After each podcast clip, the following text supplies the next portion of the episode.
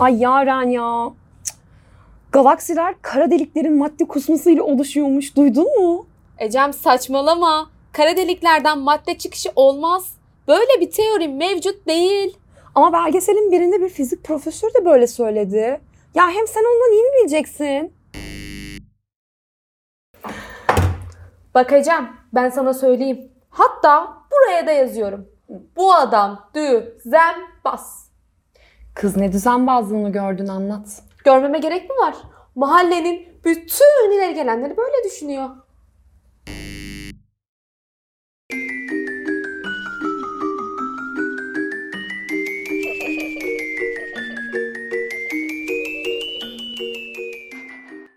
Kayıt. Böyle sizin hiç şey arkadaşınız oldu mu böyle bir şey anlattığında inanmadığınız zaman? Ya benim amcaoğlum var onun başına geldi gibi. Hep var mıydı öyle arkadaşınız bir hatırlayın. Benim vardı ya. Değil mi? Böyle sıkıştığı zaman hemen benim bir kuzenimin başına gelmişti Hep o falan diye. Bir şeyler hep bir akrabasının başına geliyor. Ha işte bu biraz belirsiz otoriteye atıf safsatası diyebiliriz. Ve sıkışınca işte gazetede okumuştum ya da işte bir belgeselde duydum vesaire gibi. Aslında palavra olma olasılığı yüksek olabileceği gibi tabii tamamen kişi iyi niyetiyle ya da herhangi bir niyet gütmeksizin gerçekten öyle hatırlıyor da olabilir. Tabii bunun bazı şeyleri var. Hani alt zemininde genelde belgeselleri yetkin kişilerin hazırladığını düşünürüz. Dolayısıyla bir belgeselde izlediğimiz şeyin doğru olduğunu varsayarız. Mesela What to Believe Do We Know diye bir belgesel vardı. Herkesin ama herkesin kuantum konusunda yanlış bilgilenmesine hatta saçma sapan şeyler düşünmesine neden oldu. İşte bir tane Japon vardı. Neymiş işte suya güzel sözler söylediğiniz zaman teşekkür ederim sayonara falan. İşte su kristalleri daha güzel oluyormuş da işte suya bağırınca çağırınca su kristalleri donunca daha kötü oluyormuş falan gibi. Mesela tamamen palavraydı. Adam bunu bir sanat projesi olarak yaptığını ve biraz seçilim yanlılığı gösterdiğini itiraf etti. Ama ve lakin o belgesel yüzünden herkes bunun gerçek olduğunu zannediyor. İşte bir gün karşınıza bu belgeselde bunu izlediğini hatırlamayan kişiler çıkacak ve şey diyecek işte. Ay suya güzel sözler söyleyince kristaller çok güzel oluyor falan. Ondan sonra yok canım falan deyince de olur mu ya ben belgeselde gördüm. Koskoca profesör yalan mı söyleyecek falan diyecek. Bu tam olarak bir belirsiz otoriteye atıf safsatası olabilir. O kişi bunu kötü niyetle yapmamıştır. Ama bunu gayet kötü niyetle de kullanabilirsiniz.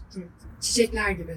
Çiçeklerle konuşunca çiçeklerin açması gibi galiba. Ha mesela eğer hayır, yani o olay başka bir şey ama evet onu bir ben sana lan bırak ya çiçek böyle konuşmayla açar mı falan deyince ya olur mu ben belgeselde gördüm ya da benim kuzenim çiçeklere şarkı söyleyince açıyor falan dersen Evet komşum.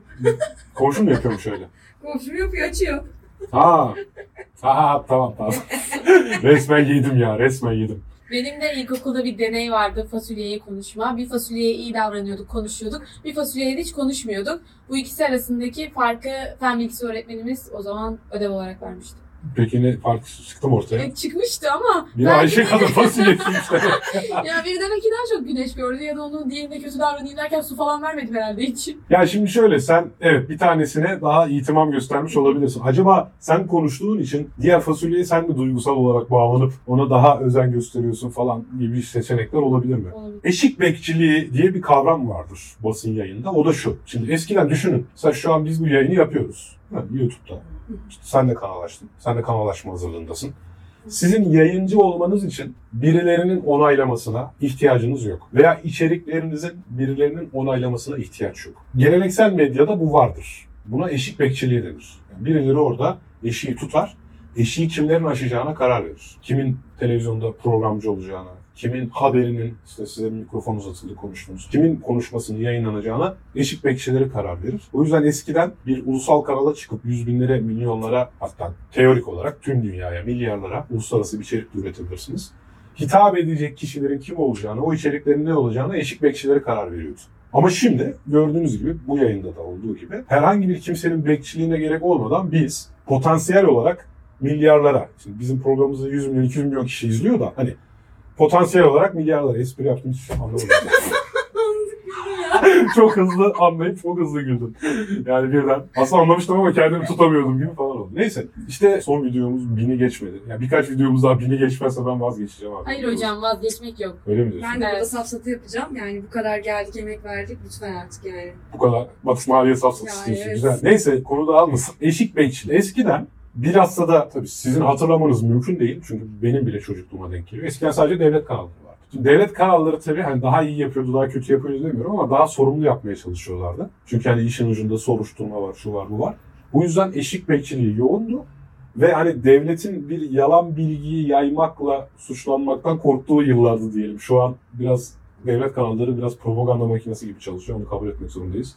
Belki o zaman da öyleydi de ben çocuktum değerlendiremiyorum. Bilmiyorum. Burası önemli değil ama bu yüzden bir şeyi gazetede ya da televizyonda duymak gerçekten de bir güven kaynağı olabilirdi. En azından bugüne göre. Hani televizyonda duydum, televizyonda duydum bir profesör söylediğini. 1980'lerde belki de bir karşılığı vardı. Çünkü o zaman işte kanallar, devlet kanalı, devlet üniversitesinden o konuyla ilgili de en yetkin profesörü çağırıyordu belki. Ya da belki şu an tamamen yitirilmiş cennet, geçmiş nostalji, böyle geçmişe değer atfediyorum bilmiyorum. Ama en azından insanların düşünmesinin kaynağı buydu, onu biliyorum. Yani insanların televizyonlara önem vermesinin sebebi buydu. Bugün televizyonlarda herkes çıkıp her şeyi yapabiliyor. İşte uçan adam Sabri'yi bir daha yapmayayım şimdi. Herkes her şeyi yapabiliyor. Dolayısıyla bugün bir muteber bir kaynak olarak sayamayız televizyonu ama o zaman için belki de sayabiliyorduk. Bu sebeple işte televizyonda duydum. Olur mu? Gazetede okudum ya falan gibi bu safsataya sebep olabilecek önermeler biraz eskiden kalma.